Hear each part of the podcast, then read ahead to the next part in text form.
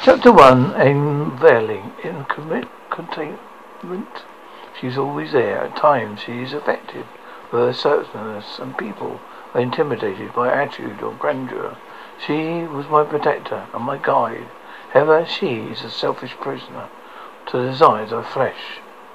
Many people say that becoming an adult is a process of direct growth steps. However, your rate of development is directly correlated to your environment. Oftentimes you can play a role and wear a mask to protect yourself. She mastered that at a young age. Delusion of grandeur, for the roughest and grimmest, would teach her the ropes. To have a delusion of grandeur, along with the desires of flesh that were clouding her mind, made her flower in a circle. She would represent the setting of the hood with pride and stride, walking around the cloud, blocking out the feeling of her true self. Who was she? Did she even know herself?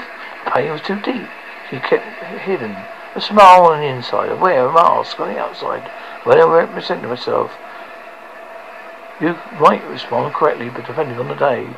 Hold your head up. Get in where you fit in, and only your strong the savants survive with their mottos. Hiding under signs and symbols of religion. Claiming concrete that will be there after she's died. She she is dead and gone from morality. Death becomes a rite of passage, and many before her paved this way.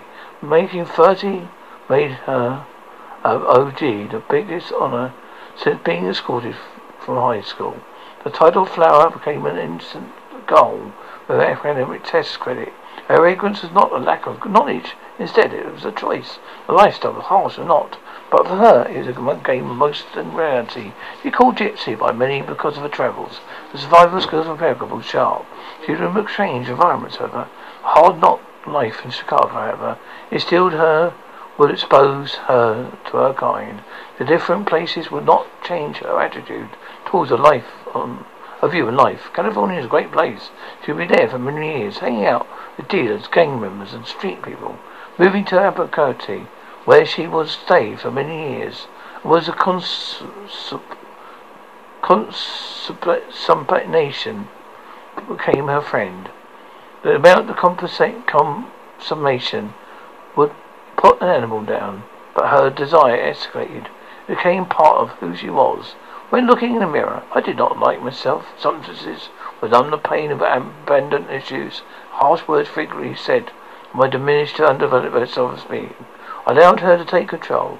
She was more accustomed to her pain.